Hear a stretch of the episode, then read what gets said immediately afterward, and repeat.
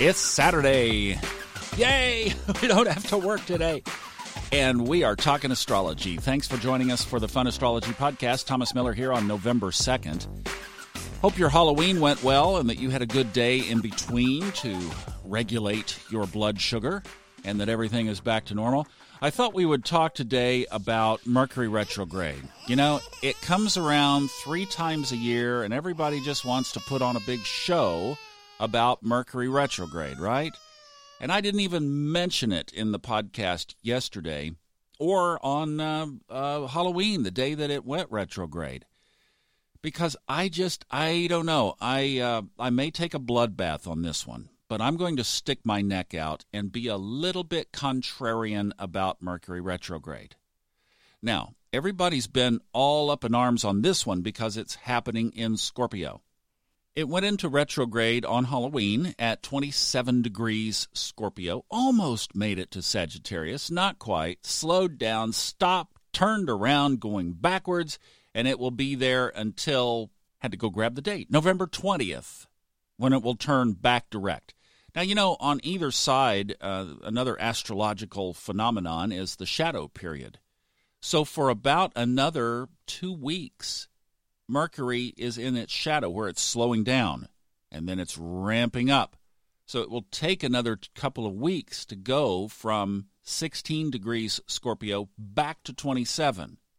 And that's when everybody acknowledges that the period of Mercury retrograde is officially over. That doesn't happen until December 7th.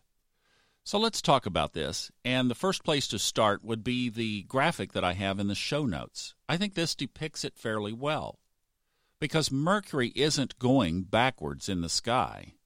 Mercury goes around the sun every 88 days. The Earth goes around every, right, 365.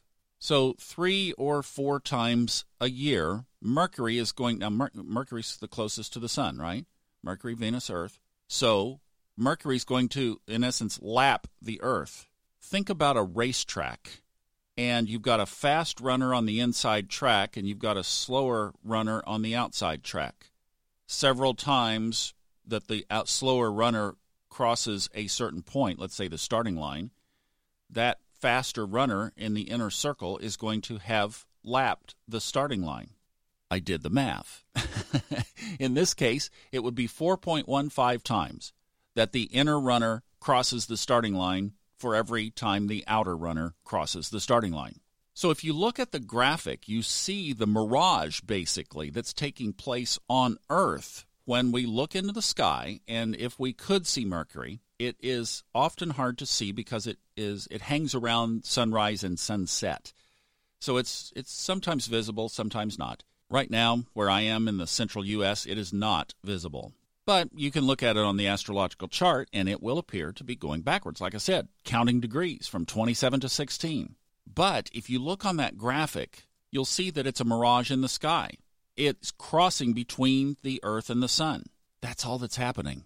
Now, why would it mess things up? Well, a couple of things. Let's think about what Mercury rules. First of all, communication. Second, the mind, travel. And what's the real uh, definition of retrograde in astrology? It internalizes things, it brings things in. So, this would be a time to think about a couple of things our communication with ourself. You know, our self talk is the most important communication we have. It's not what we say to others, it's what we say to ourselves. So, this is a three week reflection period. Get out your journal. How many times have you heard me say that? Get out your journal and think about what you say to yourself. It's a time of bringing in your mind, your intellect, your thoughts. Same thing, self reflection. Great time for it. Perfect. Short travel. You know, here's a way you could look at that.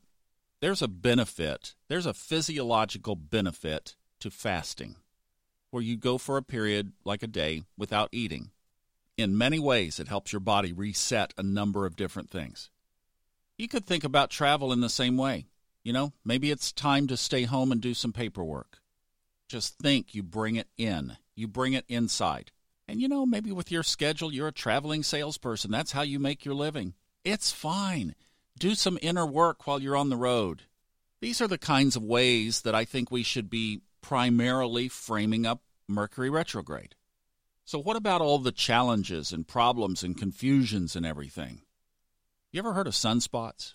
We just entered a period where there are very few sunspots.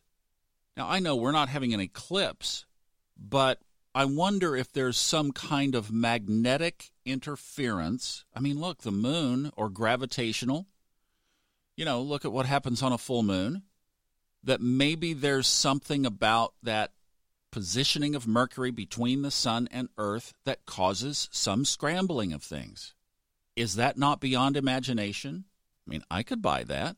I am not a scientist. I am not a, an astronomer. I just try to figure out the spiritual side of life through astrology.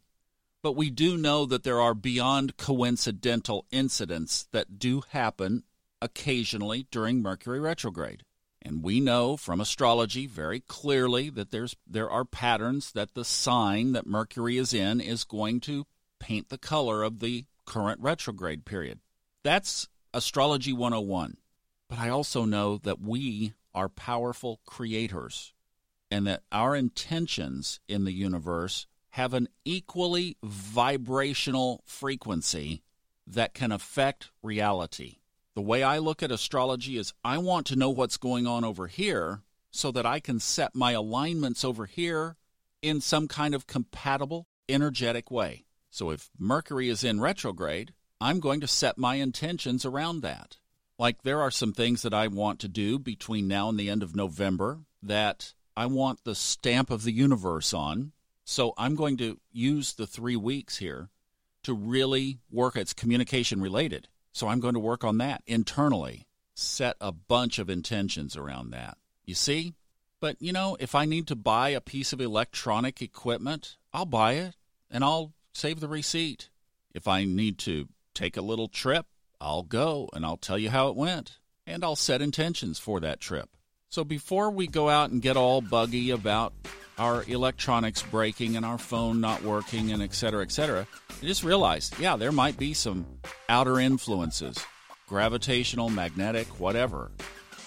But we life goes on, right? I mean, we go on and they will be temporary and you can just kind of laugh at it. Same thing as a sunspot, I think. All right, that's my take on it. Now, let the tar and feathering begin. I can handle it. Have a good Saturday. Bye.